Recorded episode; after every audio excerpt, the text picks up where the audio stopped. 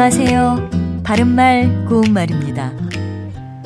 그릇을 가리키는 표현 중에 옹기라는 것이 있습니다.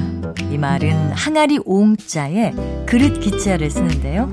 보통 질그릇과 오지 그릇을 통틀어 이르는 말이고요. 옹기 그릇이라고도 합니다. 질그릇은 잿물을 덮지 아니한 진흙만으로 구워 만든 그릇을 말하고요. 겉면에 윤기가 없습니다. 또 오지 그릇은 붉은 진흙으로 만들어서 볕에 말리거나 약간 구운 다음에 오진물을 입혀서 다시 구운 그릇을 말하는데요. 검붉은 윤이 나고 또 단단합니다. 그렇다면 옹기를 굽는 가마 근처에는 이진가미가 수북하게 쌓여 있었다. 이 문장에서 이진가미는 무엇을 뜻할까요? 발음 그대로 쓰는 이진가미는 질그릇에 깨어진 조각을 뜻하는 우리 고유어 표현이고요. 같은 뜻으로는 까팡이라는 것도 있습니다.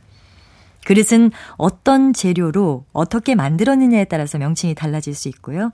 깨어진 조각을 가리키는 명칭도 다릅니다. 사기 그릇은 고령토나 장석, 석영 따위의 가루를 빚어서 만든 희고 매끄러운 그릇을 말하는데 이 사기 그릇에 깨어진 작은 조각은 사금팔이라고 합니다.